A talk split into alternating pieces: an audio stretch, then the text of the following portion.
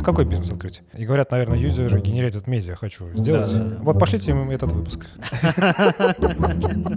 Человек Демотивирующий. Поддержите. Предприниматели. Друзей выключу. И никто никуда, никуда не уходит, конечно, да? А куда ты? Куда ты уйдешь, да? Да, куда ты уйдешь? А Где такой сайт еще есть? Нет? Все, ха-ха-ха, сиди. Смотри рекламу. Добрый вечер. Добрый вечер. С вами Денис. И Евгений. В подкасте «Вечерний нависат». И мы говорим с Максимом Хрящевым, который на Кипре. Привет, Максим. Привет. Да, привет. Для тех, кто не знает, Максим — основатель э, известного сайта в довольно широких кругах Пикабу. Ты на Кипре. Как давно ты переехал и как изменилась твоя жизнь после переезда на Кипр? Переехал в прошлом году осенью.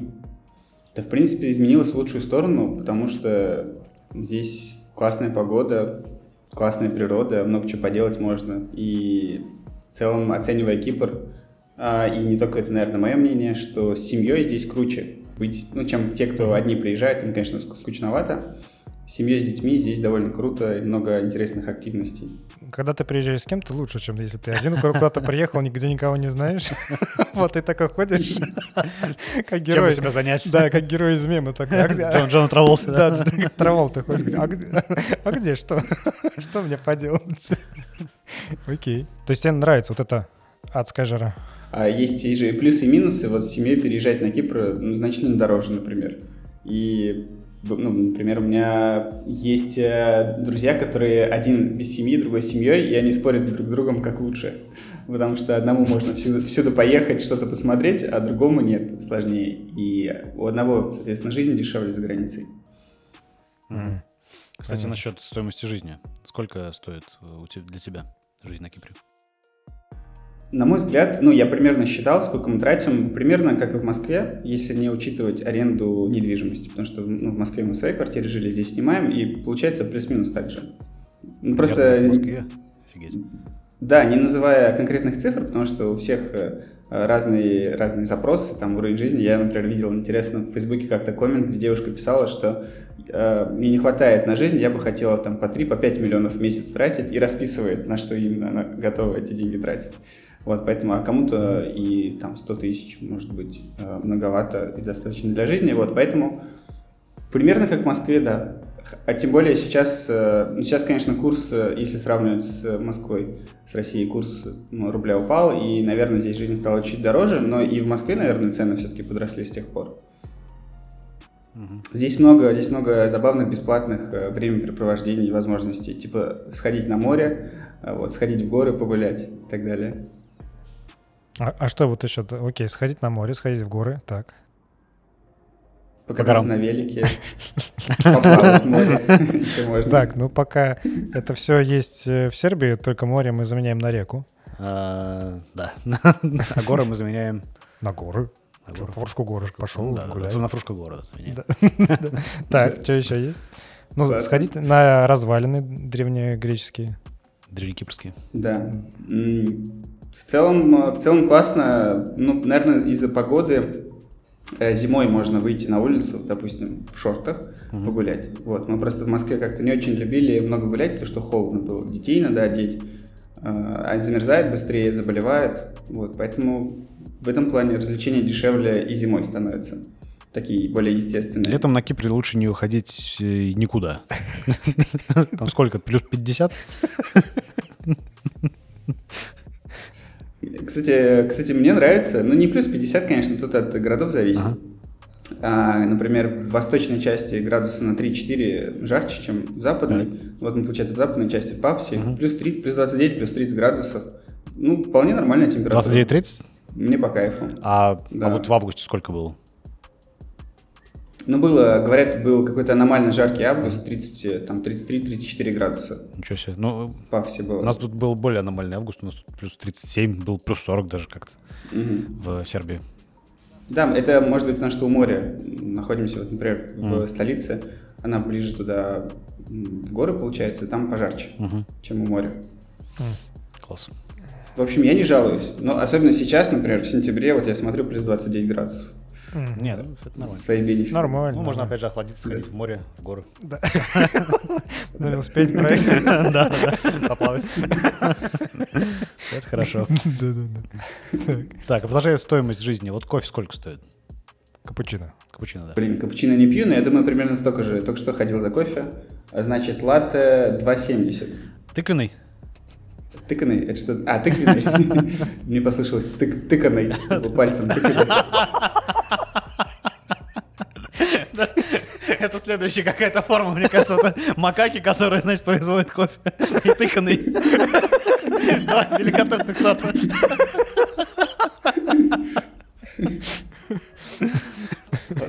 Слушайте, а тут еще, кстати, Starbucks открылся. Я удивился.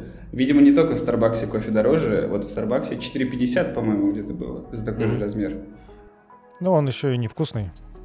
А в Сербии есть Starbucks? А, в Белграде по-моему, есть, да? Я не знаю. Я даже не пытался искать, потому что я не люблю кофе из Starbucks. Он невкусный. Ну, это плохой кофе. Я не понимаю, почему его любят. Кто-то нам, кстати, из гостей рассказывал, что э, в какой-то из стран нормальный кофе можно найти только в Старбаксе. Наверное, в Италии.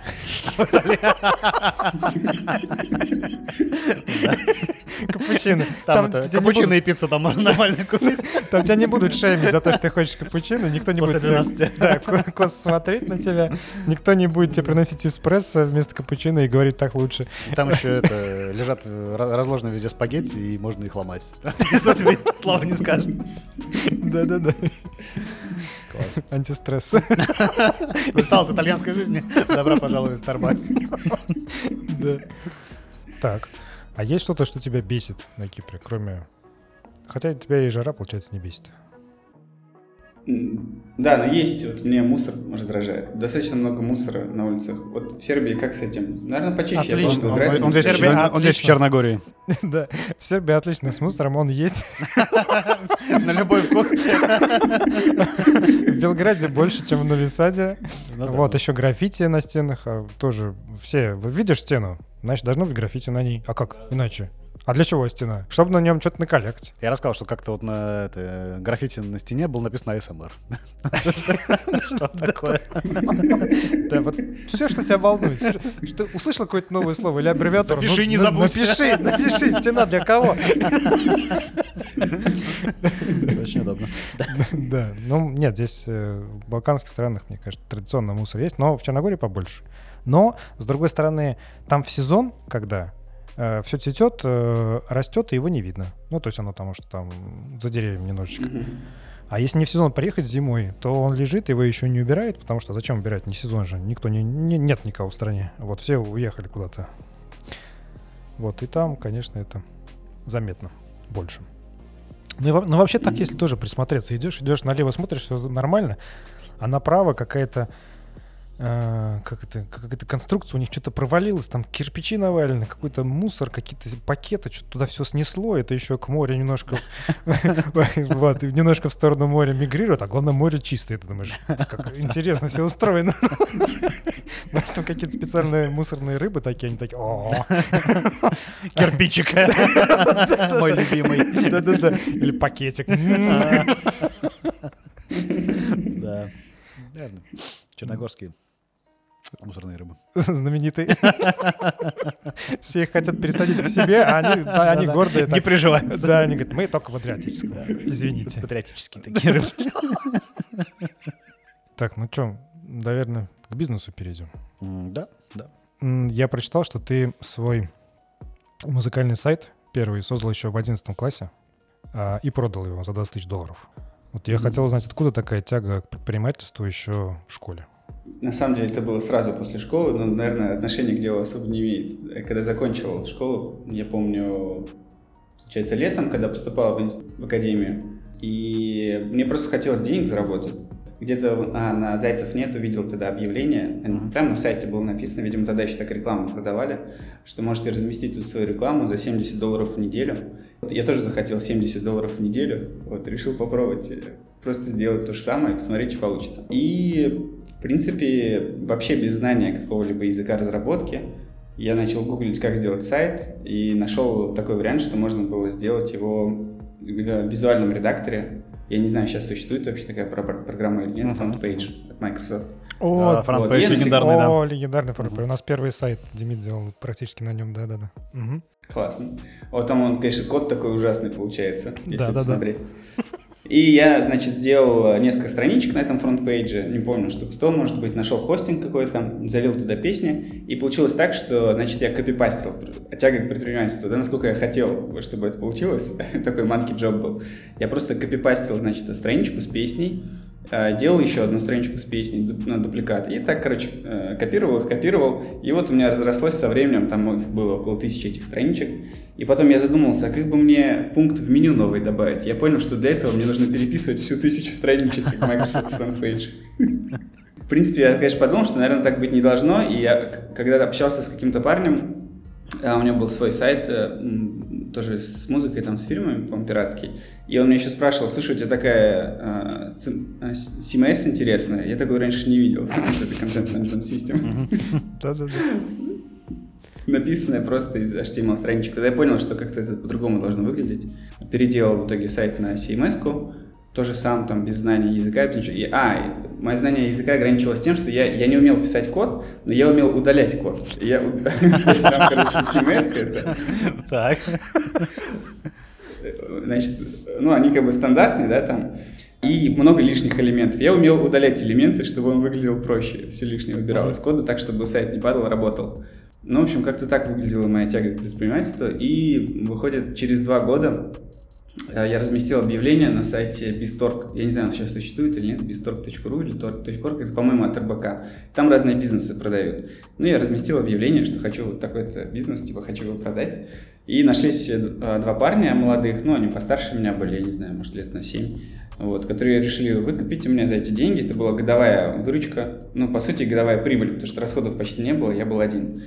И, в принципе, купили, все было успешно, деньги отдали, и сайт уже не существует, но так, по моим ощущениям, они, наверное, многократно окупили расходы на него. То есть, надеюсь, довольны вложением. Вот, а выйти я решил, потому что это все-таки была пиратская история, и, ну, наверное, мне, ну, побоялся, наверное, не хотел дальше продолжать долгосрочно, не видел какого-то развития в этом. Класс. Интересная очень такая история. Нетипичная. Так, и вот э, дальше, насколько я понял, ты увидел Reddit и захотел сделать э, русский аналог э, Reddit. Почему Reddit? Почему Reddit? А сейчас, дальше еще другая история была, ну, если поэтапно идти. На эти деньги, значит, которые я выручил, а, я с друзьями в Египет слетал еще, классно, первый раз я был за границей тогда на эти Так. деньги, классно отдохнул, вот, а, и, значит, решил, что нужно какой-то новый бизнес пробовать делать, и решил, ну, собственно, далеко, яблоко от яблони там далеко не падает, да, бизнес-идея от бизнес-идеи, и сделал, типа, такого варезного, ну, сборник варис, это, я так понимаю, как понятие пиратского контента, где я агрегировал весь пиратский контент, который в России там на разных сайтах есть, написали парсер, вот, и, короче, эта идея не зашла. Я понял, надо ее как-то трансформировать, и в итоге трансформировал в трафикообменную сеть. Не знаю, помните такие в 2008 там MarketGit, Retram, Redmi, так вот они назывались. Мне кажется, они до сих пор существуют. Возможно, да. Может быть, в каком-то вот другом виде, типа Smithba, например, есть, вот в таком более цивилизованном сейчас формате. Ну, ну, да, но мне кажется, они занимаются тем же самым, там, как трафик поддержит.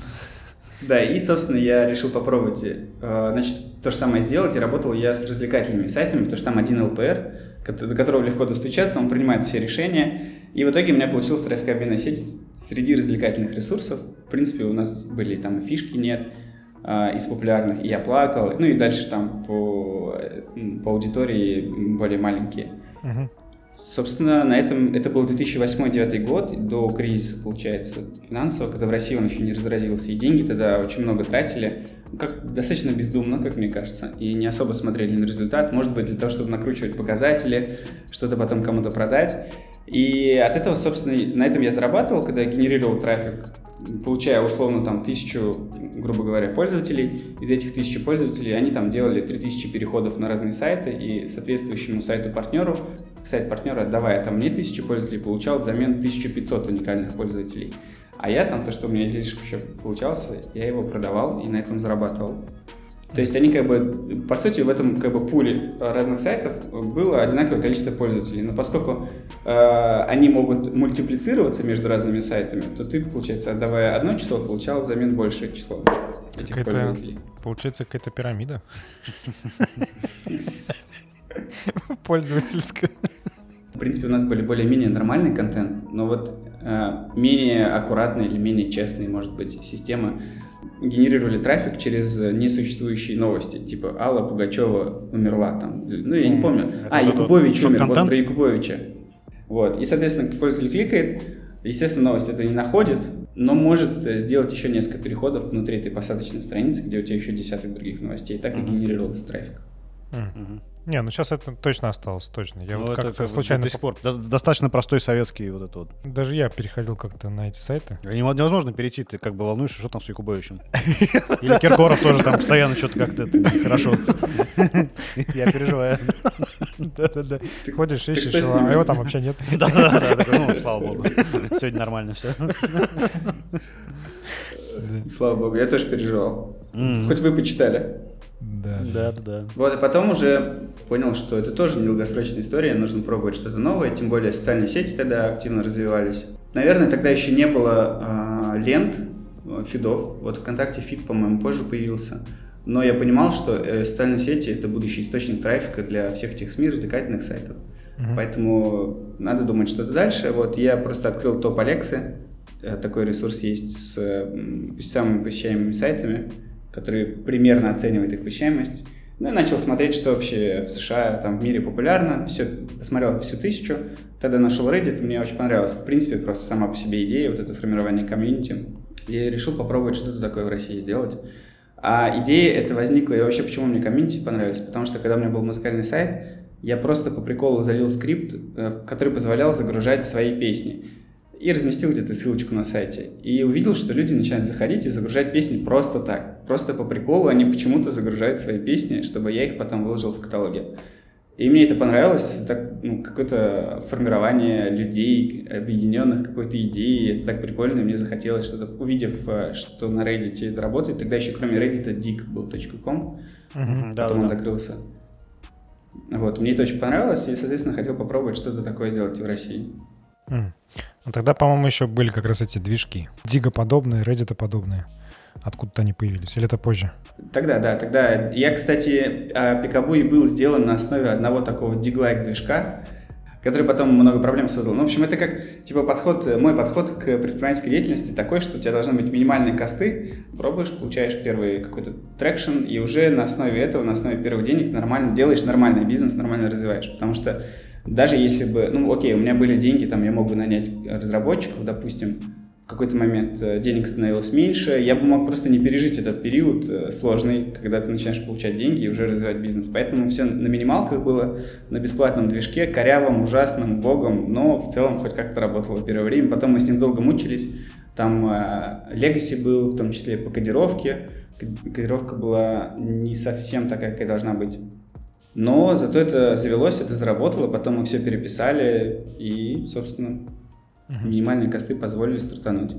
Ну, это классическая схема, там, Lean стартап. Да?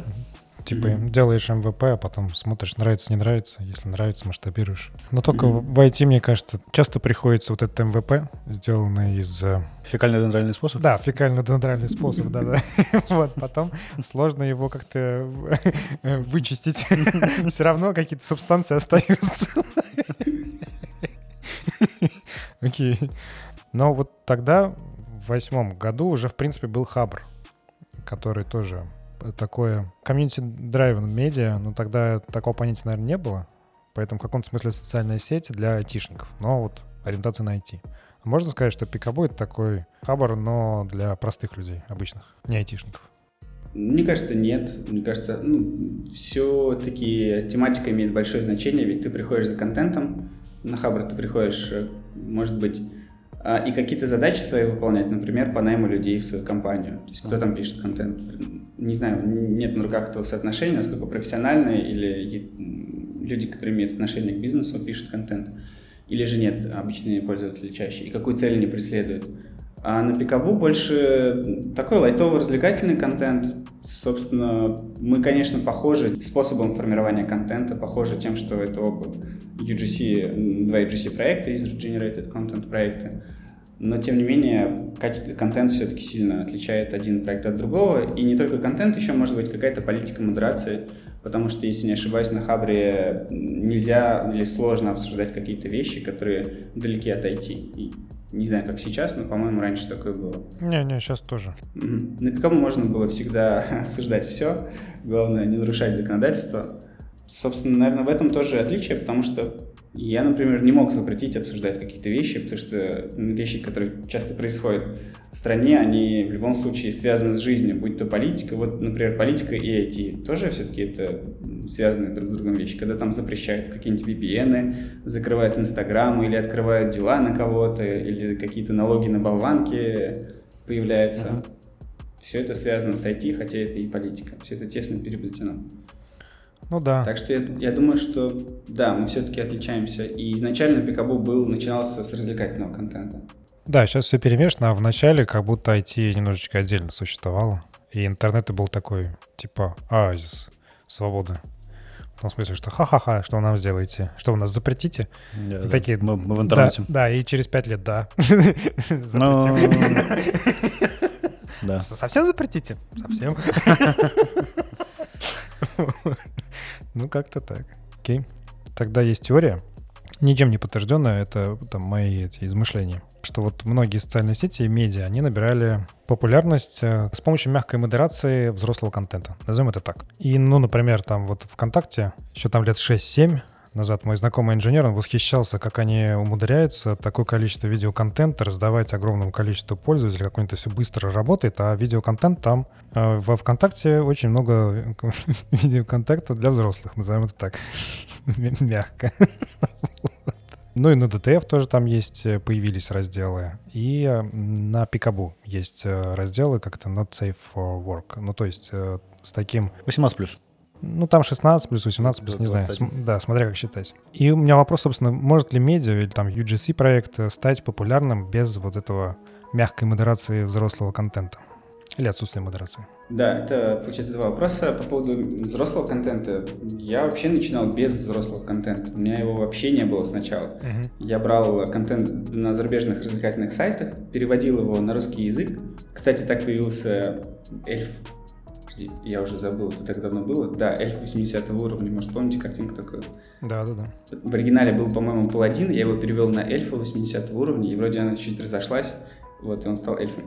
Не было никакого взрослого контента на Пикабу. Потом, когда пользователи начали постить свой контент, среди него начал появляться контент для взрослых. Uh-huh. И с этим, наоборот, пришлось как-то работать. Мне, мне наоборот, это не нравилось, потому что контент для взрослых — это не коммерческий контент. То есть но это как бы путь такой, не очень правильный, может быть, в долгосрочной перспективе. У меня нет прям на руках соотношений цифры. Не считаю, что пользователи Пикабу прям за ним приходят. прикольно а, и периодически его употреблять определенной группе пользователей. Но все-таки это вообще абсолютно не основная и не движущая сила пикабушного контента и аудитории. А развивался все-таки Пикабу стараниями долгими, Типа, я вкладывал деньги в рекламу, покупал рекламу в переводах э, мультиков, в том числе новые, которые выходили, в переводах сериалов, закупал рекламу в группах ВКонтакте. Особенно классно вот прошло, когда ВКонтакте появились публичные страницы, и тогда еще не было качественной модерации этого рекламного контента, и можно было легко получать трафик на свой сайт. И так получилось, что пользователь просто попадая на твой сайт по какому-то контенту, он, то есть он как бы остается, даже если ты э, делаешь это не очень красиво. Например, вот сейчас так уже нельзя сделать, а раньше можно было в рекламе вот это есть кнопка, я не помню ВКонтакте, как она сейчас называется, показать полностью, наверное, или читать далее, или что-то такое, которое раскрывает большой текст. Раньше было, можно было в, рекламном, э, в рекламной публикации это, эту, это слово, эту фразу сделать ссылкой, и она выглядела точно так же, как, как настоящая кнопка «читать далее». Ну и, соответственно, ты пишешь какой-нибудь интересный пост, заканчиваешь его фразой «читать далее», и пользователь попадает к тебе на сайт, и даже несмотря на то, что он таким образом попал к тебе на сайт, он все равно с большей вероятностью остается. То есть э, я, я делаю такой вывод, что, возможно, очень помогут какие-то хаки, несовершенства текущей знаю, систему каких-то крупных mm-hmm. источников трафика, чем э, вот этот вот э, adult контент, потому что почему в чем проблема adult контента? В том, что в принципе, про плохого контента, в том, что на плохой контент приходит соответствующая аудитория. Если ты форсишь э, этот adult контент, к тебе придет, э, соответственно, аудитория, которая интересуется этим adult контентом, и в такой э, экосистеме она начнет его еще и генерировать в большем количестве, и, соответственно, нормальный пользователь, это может повредить нормальным пользователям, и с течением времени может вылиться в какую-то проблему mm-hmm. э, значимую. Ну, то есть какая-то, какое-то видение должно быть, регулирование должно быть. Есть примеры, когда как скажем так, контент влиял на сообщество и на аудиторию, которая в это сообщество приходила, и это могло привести к каким-то нежелательным последствиям для бизнеса. Это какие? Ты как так обтекаемо сказал? Ну, да, да, блин, обтекаемо сказал. Например, как мне кажется, вот что случилось с Journal, когда неконтролируемо пользователи неконтролируемо писали контент, который потом оказался запрещен э, государством, или потом оказалось, что государство его запретило, а комьюнити уже сформировалось вокруг этого контента, и ты уже, кажется, с этим ничего сделать не можешь. Ну, понятно. То есть, если ты его удалишь, э, то комьюнити уйдет, и как бы медиа не будет. Да. Интересные мысли. Окей. Как-то об этом так не думал. Но то, что он не коммерческий, наверное, да. Это вряд ли можно продать такое потом рекламодателям. Ну да. Да, если только они не оттуда. Да, на эту тему такое исключение я сделал, что сначала на пикапу был контент развлекательный, Потом пользователи подросли, ну, заняло достаточно большое количество времени, и они начали делиться своими проблемами или контентом, который стал им более близок, и это уже не развлекательный контент, например, типа про ипотеку, не знаю, про работу, про начальников, там, про отношения и так далее, и это начало приводить других пользователей, которые интересуются этим контентом, опять-таки ипотекой, работой, там, начальниками и так далее, всем этим остальным, всем этим. Соответственно, это, это помогло привлечь ауди- более платежеспособную аудиторию. То есть, если Пикабу начинался с аудитории, допустим, 18-21, с течением времени она подросла и начала приводить соответствующую ей уже аудиторию 25-34, которая более платежеспособна. Uh-huh. Окей. Okay. Ну, мне тогда еще вопрос, раз ты вот сказал про лайфхаки. Я просто помню, как э, появились социальные сети Facebook, LinkedIn, и помню, что они э, популярность набирали разными способами, в том числе как бы это помягче сказать, в общем, такими email-рассылками, когда ты, пользователь, случайно там на, с мобильного телефона какие-то кнопочки нажал, не посмотрев внимательно, а им, потом от его имени и всем ему друзьям приходит какая-нибудь, э, в лучшем случае email, а иногда смс типа вот э, тебя добавил в друзья такой-то, ну, твой друг на, в нашей социальной сети, заходи. Сейчас, мне кажется, про это не, не помнят, а вот Facebook этим прям активно баловался, насколько я помню. Ну и LinkedIn тоже. А, есть какие-то этичные способы набора трафика, ну, кроме вот э, искать э, бреши в Экспло... Эксплойты. Э, ну, не, ну не, не эксплойт, а прямо какие-то бреши у, у трафика-генераторов. Честно говоря, таких не знаю, но мне кажется, что если находится такой способ, и, и о нем начинают узнавать, его начинают все юзать, и со временем он перестает работать. Как, например, недавно было, может быть, помните, история про иконки приложений, ну, на мобильном телефоне, там, на айфоне, например, все начали ставить себе бейджики такие, э, я не помню в деталях, типа красного цвета или с цифрой. Орущих мужиков? Нет? Что? Нет, это вы... Нет, не орущих мужиков. Нет, в играх просто Да, но орущие мужики тоже. Да, в, в играх такое было, когда, э, как это стало популярно, от Supercell игра. Так. А у них там на аватарке был орущий мужик такой, а -а, такой, ну, такой викинг. Так. И все разра... ну, разработчики, которые делали похожие игры, они делали э, игры с аватарками орущих мужиков зачем-то. Вот. Ну, наверное, это как-то помогало в наборе а. трафика, не знаю. Там еще ну, какой-то, возможно, это работало. Ну, наверное, если это делали. Да. Хотя, может быть, по приколу просто. А что вот это был за красный, что на красном фоне? Что это такое? Не, по-моему, они использовали, вот я просто сам не пользовался, я читал где-то, использовали такие бейджики, типа у тебя уведомление есть, но встраивали его непосредственно в иконку приложения. То есть бейджик появляется как бы поверх иконки, когда у тебя уведомление есть, а для того, чтобы увеличить конверсию в открытие, конверсию, может быть, в установку, они этот бейджик на самой иконке рисовали. А-а-а. И очень многие начали так делать, и, соответственно, с какой-то момент это перестало работать. А может быть, это вообще запретили на уровне стора. Я думаю, запретили. А, Это- Project, в смысле, типа, у тебя уведомление как Да, как будто у да, тебя и уведомление, ты нажимаешь, а ты на самом деле устанавливаешь все приложения. Класс. Да, типа того. Ну да. Ну, Ну, условно назов- говоря. Ну или, во всяком Да. случае, там ты его открываешь, да. Назовем это метод э, мухи на экране. Когда у тебя на экране как будто муха сидит, а ты хочешь ее прибить, а это на самом деле не муха. Ну, Прикольно. Короче, совет, наверное, тогда такой получается. Ищите какие-то дешевые способы набора трафика и никому не говорите. Да-да, самое главное, никому не рассказывайте про них. Да, да, да. Первое правило набора трафика. Никому не рассказывай. Наборе трафика. Хорошо. Трафик любит тишину. Да, да, да.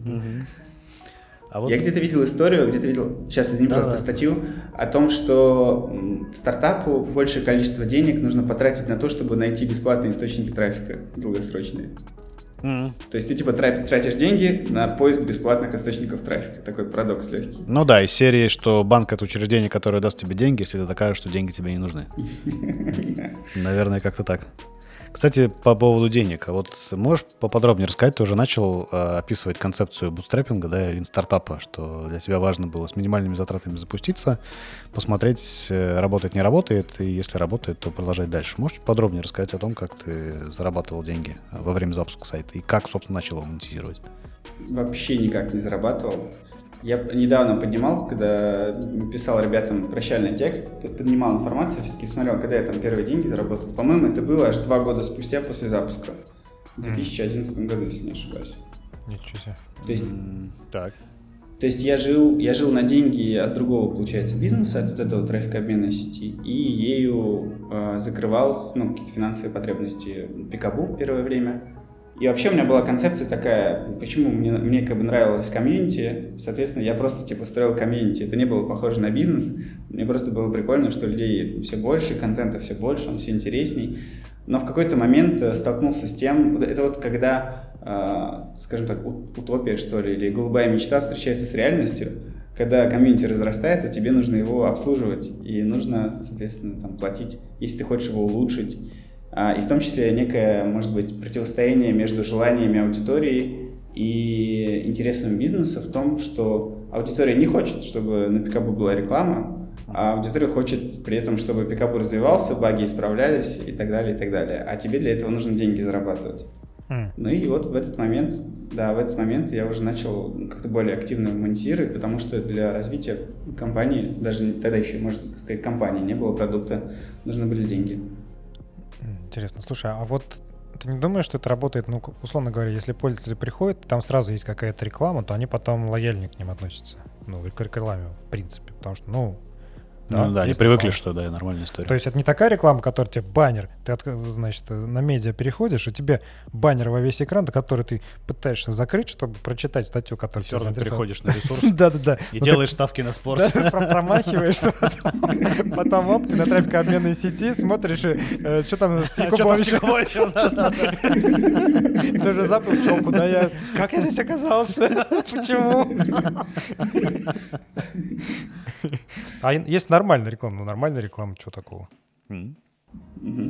А И сто процентов я с тобой согласен, что если ты сразу рекламу показываешь, пользователи к этому нормально относятся. И это опять про э, как то, какую аудиторию ты привлекаешь. То есть приходит к тебе аудитория, которая уже видит рекламу, она к ней более лояльно, лояльно относится. И когда я вообще первую рекламу разместил такую долгосрочную, то рекламные сети были, ох, сколько негатива было. Она была такая маленькая-маленькая. То есть если посмотреть сейчас на количество рекламы на Пикабу и тем, а сравнить с тем, как это было тогда, это настолько незначительная была реклама, но мы получили огромное, я получил огромное количество негатива относительно того, что Пикабу продался, и вообще сидеть больше невозможно, и все, мы уходим отсюда. И никто никуда, никуда не уходит, конечно, да? А куда ты? Куда а- ты уйдешь, да? Да, куда ты идешь? Где такой сайт еще есть? Нет? Все, ха-ха-ха, сиди. Смотри рекламу. Это как Unity сейчас сделали. То есть они вы поменяли модель монетиз- монетизации так, что там за установку, сколько там, 2 цента, что ли, за установку они хотят.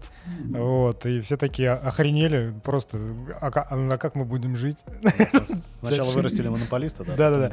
Вот. А потом сейчас они написали, так, мы думаем, короче, мы откатим назад, что-то исправим. Но я думаю, что они какую-то денежку все равно будут брать. Может, это такой запланированный план. Вот может так надо делать. Хотели, Ты- хотели на самом деле один цент брать, да, да, Пользователь в какой-то момент заходит, а там вообще вместо сайта просто один гигантский рекламный баннер. Такие, ага, что случилось?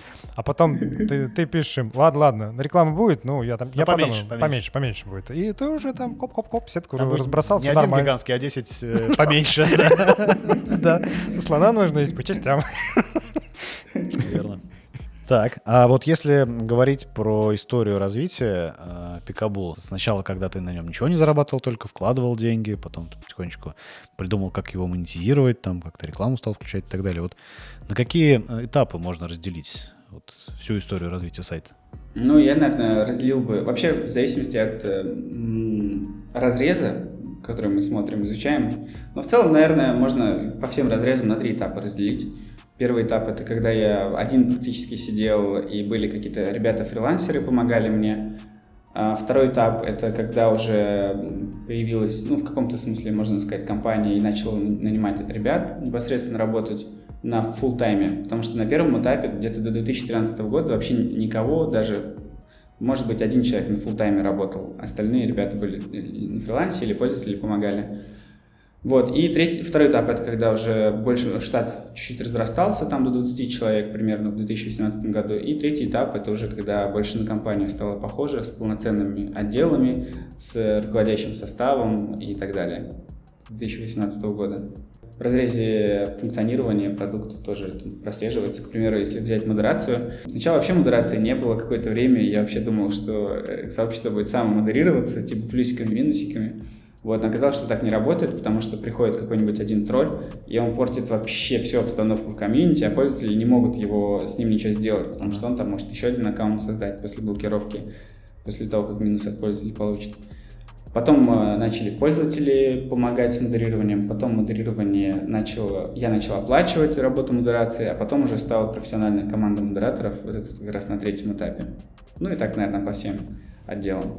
Мгм. То есть это такая, как это, модель государства в мини, миниатюре, получается. Да. такого. Какого? Куда? Ну, как бы вот в пе- переножении. Анархосиндикалистское какое-то немножечко. Не, ну в, нач- нет, в начале-то, в начале там а, как это такое государство все против всех, А, ну или вой- все за всех. Война всех, всех против всех? Да-да-да. А потом а, появляется система там управления всем этим, модерации Мгм. контента. Вначале самостоятельная, а потом она принадлежит уже, так сказать, получается государству, владельцу. Вот уже профессиональные, профессионально обученные модераторы такие. Забанить. На. Неделю навсегда.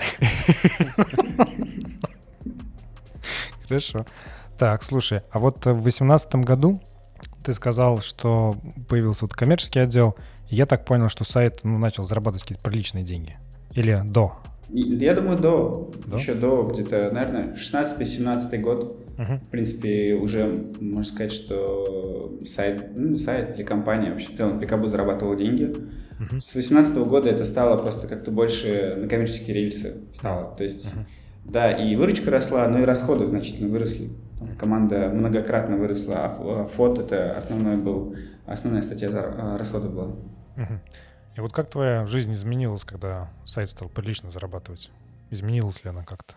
Да, в принципе, ну, наверное, не особо изменилось. Ну, то есть, но, с другой стороны, семья появилась, дети появились, какие-то расходы сопутствующие, по мере роста достатка еще и расходы начали расти. А, Но в целом, основное, наверное, это с чего я начинал, я хотел, чтобы у меня какая-то квартира была своя, где жить. Ну вот, наверное, в принципе, квартиру купил. Мгм. Вот. А так, в целом, в остальном, мне не могу сказать, что как-то изменилось. Я как... Что-то у меня много отпусков еще было накоплено, то есть я как-то в отпуска даже толком не ходил нормально. То есть не, не было такого, что ты такой, ну все, пора покупать Бентли, например. Или, не знаю, что-то там, Феррари, Мазерати, что. Какие еще дорогие слова. Не-не, прям такого, ну, конечно, не, я, естественно, я машину себе тоже купил, но прям вот, что типа пойду Бентли, Феррари, Мазерати куплю, не, ничего такого. Не, ну так, да, с детьми все излишки денег уходят это вначале на подгузники, потом на школу, вернее, детский сад, школу, там, это бездонная дыра. То есть это многие называют это ошибочными инвестициями в детей. Мне кажется, это закапывание денег. Потому что инвестиция предполагает отдачу. А насколько я знаю, отдачи никакой нет. И закрыть позицию никак нельзя. Да, законным способом. Слушай, тогда вопрос про современность, э, про современный э, сайт Пикабу. Для меня вот сейчас он чем-то похож на DTF, потому что DTF тоже там э, контент во многом генерируют пользователи. На, на Пикабу есть э, Лига геймеров, на DTF есть э, вот появился контент тоже как это а, для взрослых появляется или появился, не знаю. Я вроде удачно там все скрыл, но мне кажется, он там продолжает появляться. Но уже ты об этом не знаешь. Да. А, и в чем вот сейчас концептуально разница между этими проектами? Я думаю, что, опять-таки, разница в контенте. Все-таки DTF — это больше игровой контент. Я его открывал, недавно посмотрел, прям очень много контента про игры на главной странице, и, соответственно, аудитория такая же. Ну, как и с Хабром, принцип генерации контента похож, то есть UGC. Однако, по-моему, в проектах комитета еще есть редакция, которая этот контент пишет, и контент совмещается между редакционным и пользовательским контентом. Ну да, да, да. Да, у нас, э, у нас, у них, на Пикабу, в общем, а, контент весь пишется пользователями, и изначально был такой принцип, такое правило, я ни, ни в коем случае не хотел редакцию, потому что редакция, написав свой контент, она обязательно захочет его где-то поднять, показать, э, не зря же редакция деньги получает. Вот. Да. А не факт, что это хороший будет контент. И я хотел, чтобы контент был, э, ну, то, типа, оценивался под единым знаменателем. То есть пользователи пишут, пользователи оценивают, и так качество ежедневного контента должно быть выше, чем если мы сравниваем его с редакционным или по своему субъективному мнению куда-то продвигаем. Ну, наверное, в этом отличие между проектами комитета и Пикабу. Угу. Вот тогда, если продолжить сравнение с государством, э, у Пикабу нету Министерства информации, например, фактически. Министерство правды? Да. А на ДТФ есть. Угу. Такая Неплохо. Мне нравится сравнение. Еще вопрос э, про вот историю. Ты немножечко упоминал, что ты негативно на самом деле относишься к взрослому контенту. Но там с, с этим связано и как раз э, с введением модерации э, были, я прочитал в медиа так называемые клубничные бунты. Как ты к ним относишься? Как вообще на это смотришь? Ну, в первую очередь, э, ну, как бы, если брать ответственность на себя, да, то если случился, ну, какая-то такая история, ну, сам виноват, значит, ну, по сути, я виноват, да, что такое произошло. Другое дело, как оценивать результаты. Изначально причина, это, причина была в том, что некачественно отмодерировали контент, и пользователям, видимо, накопилось. Это не понравилось. Собственно, э, это отчасти стало причиной появления другой команды модерации, э, другого руководителя в модерации, другого подхода, более пользовательско ориентированного, ориентированного пользователя. Собственно, я, я вообще вот касаемо бунтов, особенно первое время, когда пользователи чем-то были недовольны, я прям дико переживал.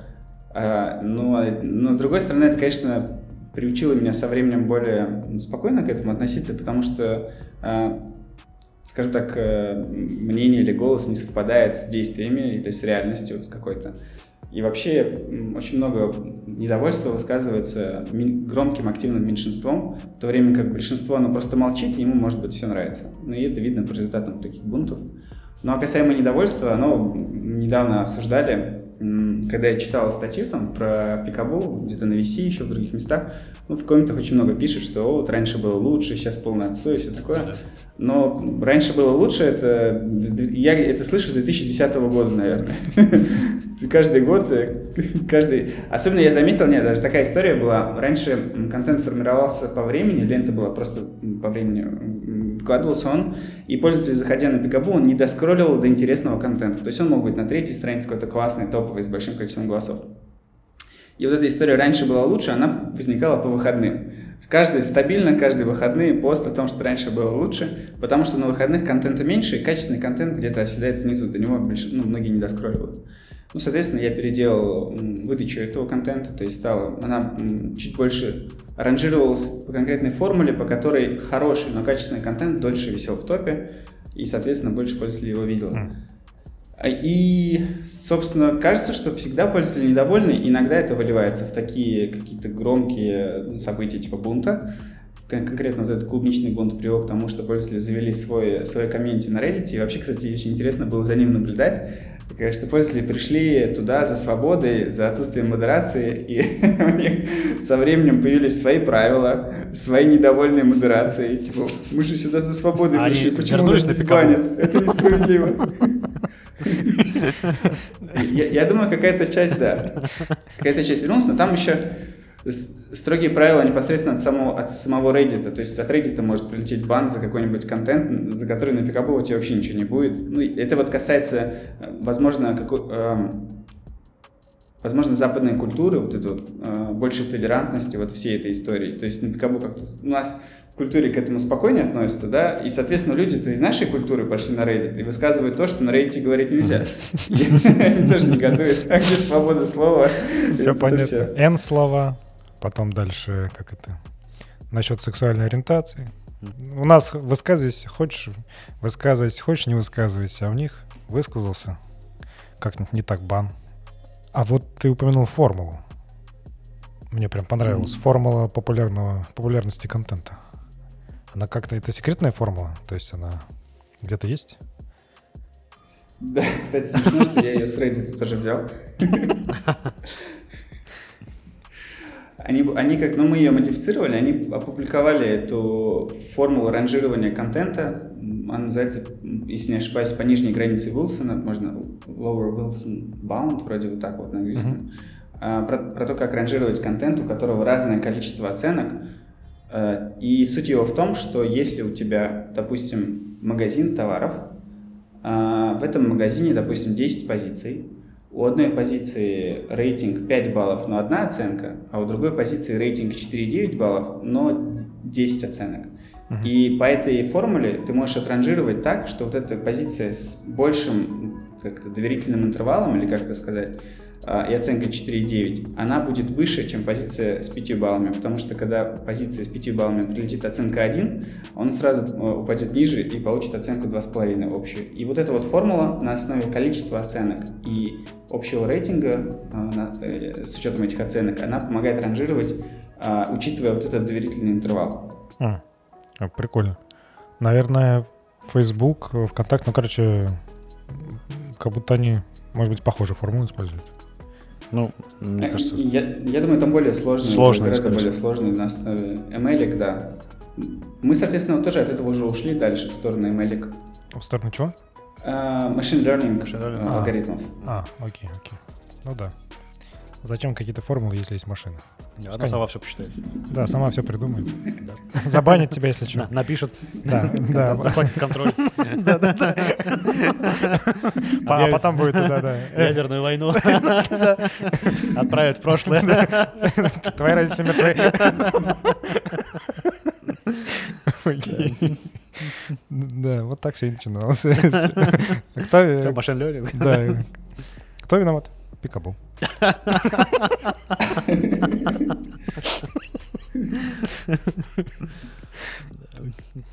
Давай тогда поговорим про продажу.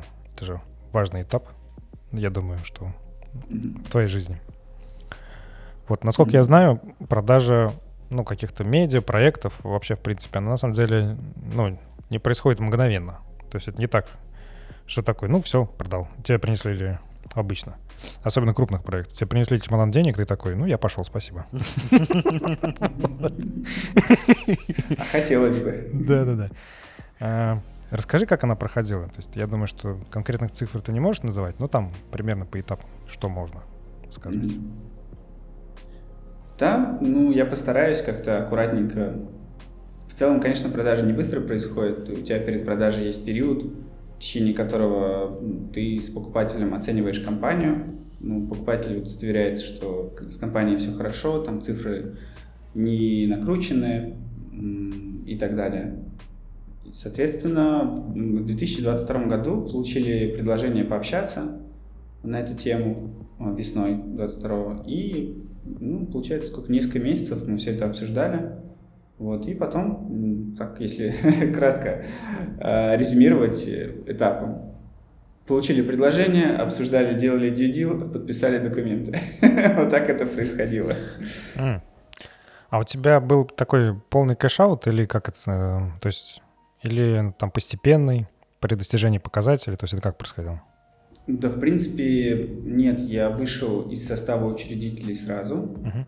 Как-то так, сразу. Ну, детали не могу раскрыть, но сделка прошла, ну, мне, мне нравятся хорошие условия в плане в плане команды, что покупатель никак не погружался, ну, в смысле, с негативной точки зрения, да, никак не хотел менять продукт или команду так, как ему хотелось. Он очень хотел, ну, вот, покупатель, в смысле, э, ребят, с которыми мы общались, очень хотели э, сохранить команду, очень хотели, чтобы бизнес продолжался, продолжал развиваться на той же траектории, на которой развивался до этого. В этом плане это очень комфортно, потому что были другие варианты, когда а, какая-то компания крупная, российская, а, имеет какие-то KPI по своим продуктам, они видят большую аудиторию, и они обсуждают возможность сделки для того, чтобы за счет этой аудитории этого продукта поднять свои KPI. В этом случае и команда, и продукт, и все очень сильно поменяется, и вообще не в лучшую сторону, и жизнь станет гораздо сложнее со всех сторон. Mm. То есть э, наш вариант сделки, он очень хороший, лайтовый со всех сторон. Mm. Слушай, то есть это, я так понял, инициатива с твоей стороны получается? То есть ты хотел продать проект? Да, да. Mm-hmm. Если бы я не хотел, да, сделки бы не случилось. Mm, а почему ты хотел продать? Ну, кажется, что сложнее стало, ну, как-то больше неопределенности стало. А, мне немножко не нравились э, инициативы в плане законодательной инициативы, которые у нас были. Я больше начал сам по себе больше переживать насчет конкретно моего будущего, связанного с проектом. А вдруг я что-то не так сделаю? А вдруг пользователи что-то не то напишут, например? И мне нужно будет как-то это, какой-то компромисс там выбирать, не знаю, mm-hmm. что-то удалять, например, активно, или зачем-то следить активно. Mm. Поэтому кажется, что мое участие в проекте стало, э, потенциал его участия осложнился, Поэтому решил себе облегчить жизнь, скажем так. Ну и в целом уже 14 лет, о, 13 лет на тот момент было. Кажется, уже достаточно для того, чтобы э, попробовать что-то еще. Кстати, есть такие, назовем так, вопросы от неравнодушного пользователя Пикабу.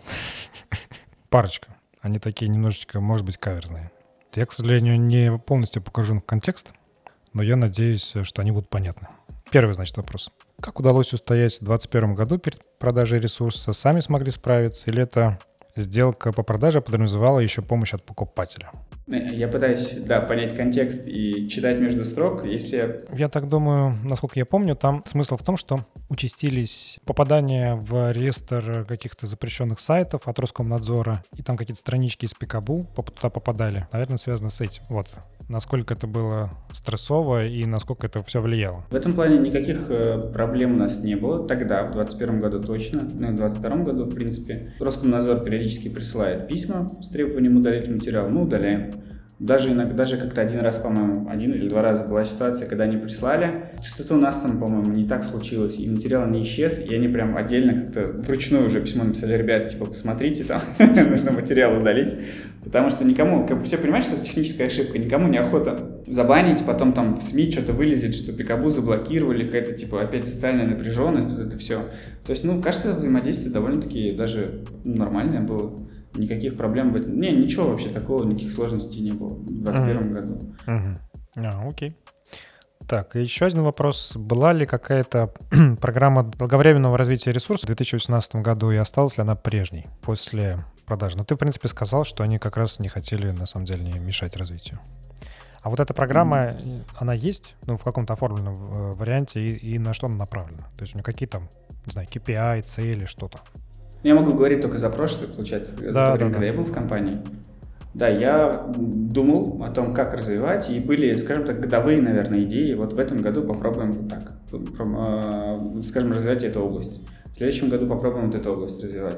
Но в конечном итоге, если говорить про глобальное развитие, то ну, была какая-то просто основная цель – растить аудиторию, растить выручку, выручку компании, стабильность компании, базовые такие вещи. И из того, что мы пробовали делать, я пробовал делать упор на комьюнити, чтобы это было на маленький комьюнити внутри основного большого пикабу. а, чтобы это было больше децентрализованно и больше похоже на Reddit, но у меня особо не получилось, эта идея не зашла, не удалось так хорошо развить эти маленькие комьюнити, чтобы они в большом количестве создавались и развивались. А потом мы просто перешли на развитие текущего продукта и начали делать огромное количество АБ-тестирований. Я не знаю, наверное, штук 200 в год их было.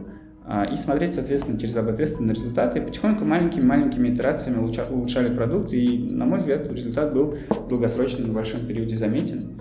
И, в принципе, похожие истории, я думаю, ребята сейчас продолжают делать. И по поводу долгосрочного, долговременного развития, наверное, с 2018 года уже 5 лет прошло, а нельзя все-таки так войти, надолго настолько загадывать и смотреть, и планировать, поэтому все-таки у нас были итерации более короткие, годовые.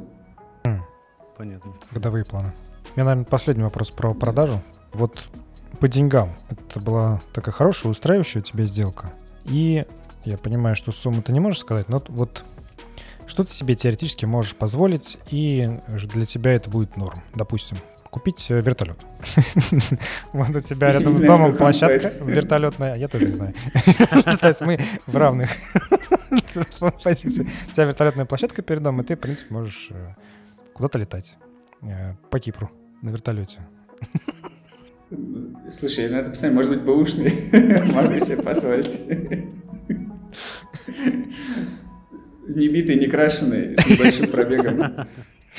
Мне как-то Авито, кстати, подсовывал очень странное объявление, там вот типа вертолет, потом подсунул танк. Ну, то есть на Авито можно, например, найти танк, он вроде, как сказать, ну, раньше было, сейчас не знаю, кстати. Э, но это еще до там всех событий. Не знаю, почему он начал подсовывать, вот, и я такой смотрю, думаю, хрена себе.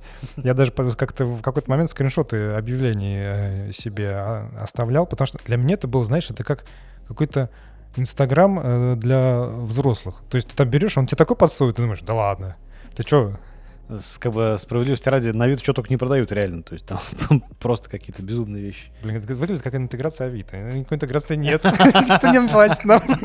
А могли бы. Да, согласен. Справедливо. Так, но все-таки это по деньгам был доволен?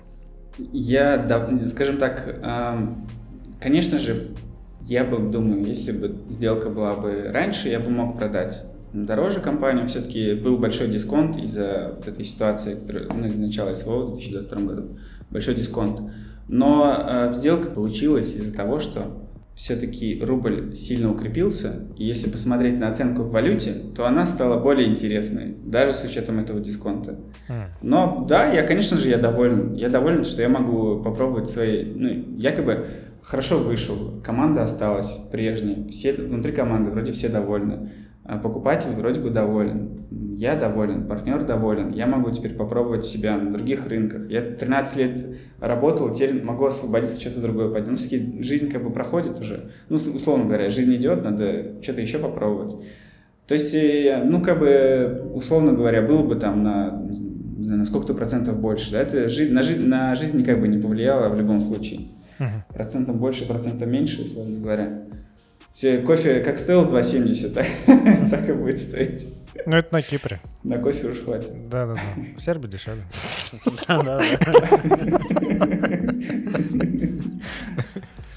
Окей. Нас, я думаю, сейчас многие наши слушатели послушают и захотят тоже создать похожий ресурс, захотят заработать а, да, да, много, да, много, много денег и покупать кофе себе.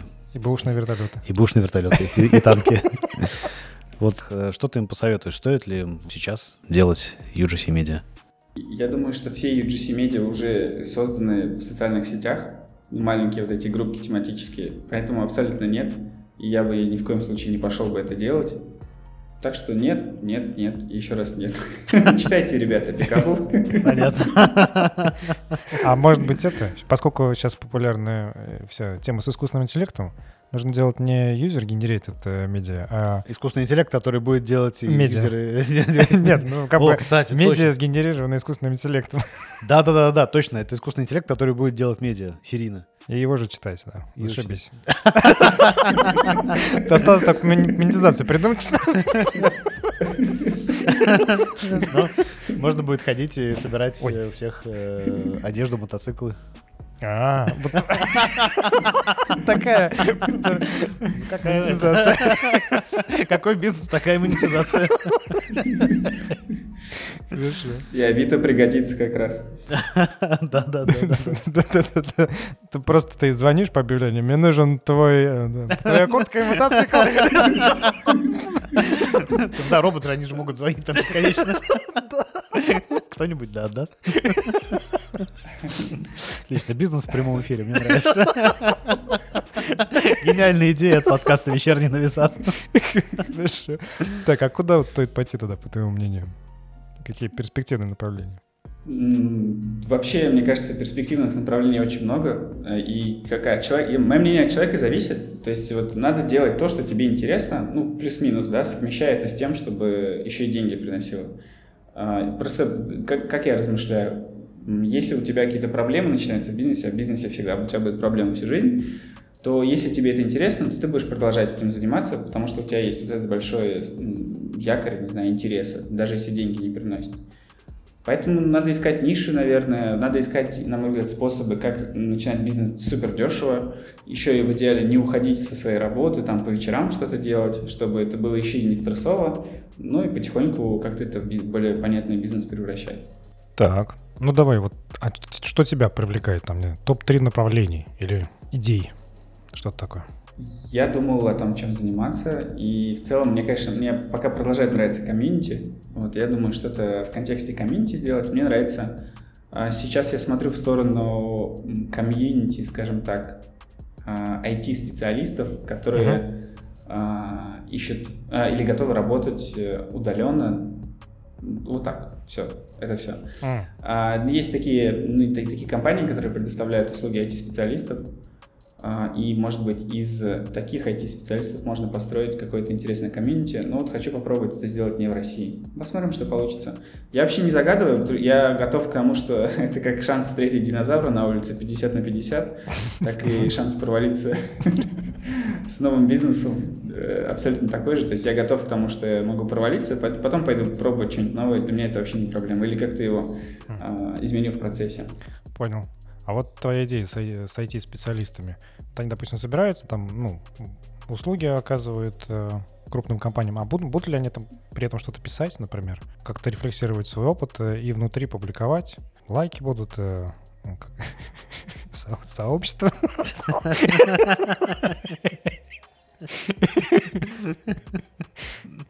Я Ранжирование смотрю на это в первую очередь как да, формула.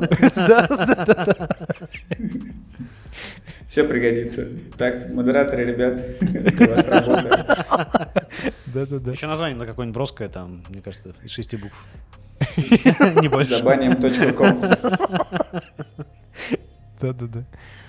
Так, окей, комьюнити IT-специалистов. Мгм. Да, не, нет, это в первую очередь. Мне еще хочется ближе к деньгам быть, попробовать в этот раз настоящий бизнес сделать. Потому что Пикабу это вообще не похоже было на бизнес, это было похоже на интерес про комьюнити.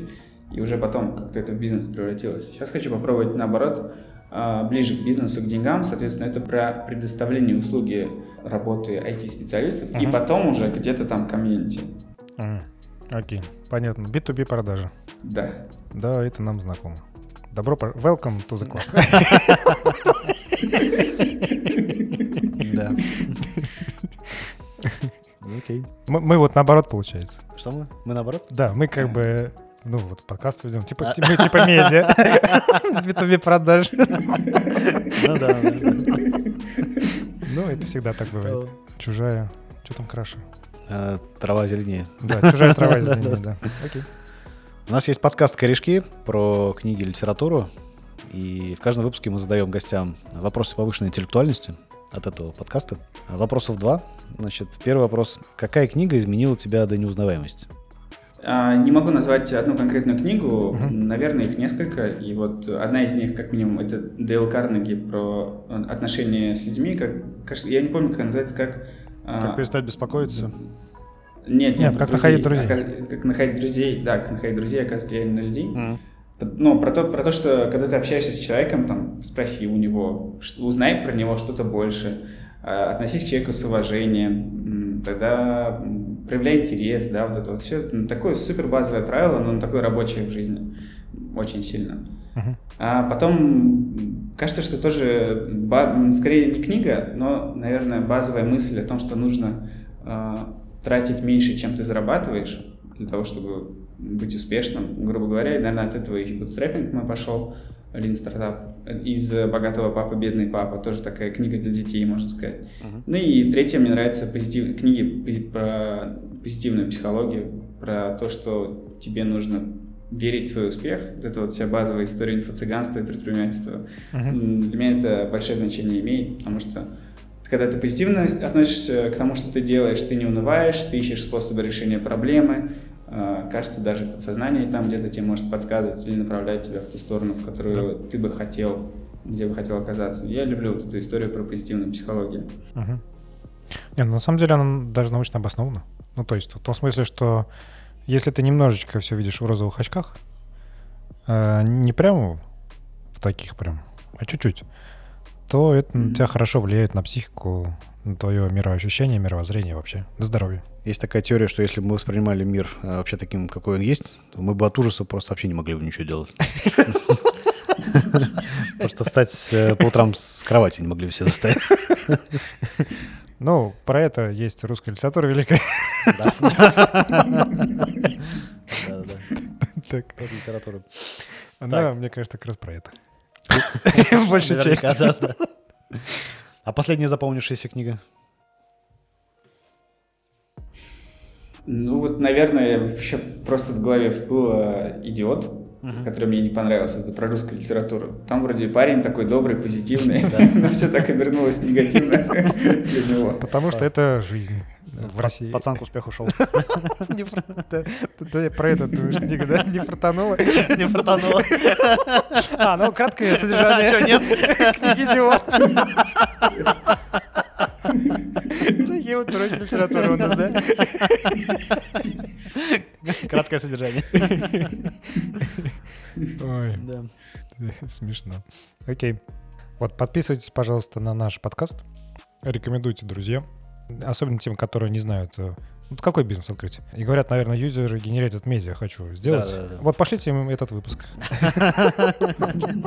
Человек демотивирующий. Поддержите. Предприниматели. Друзей вы их начинаете.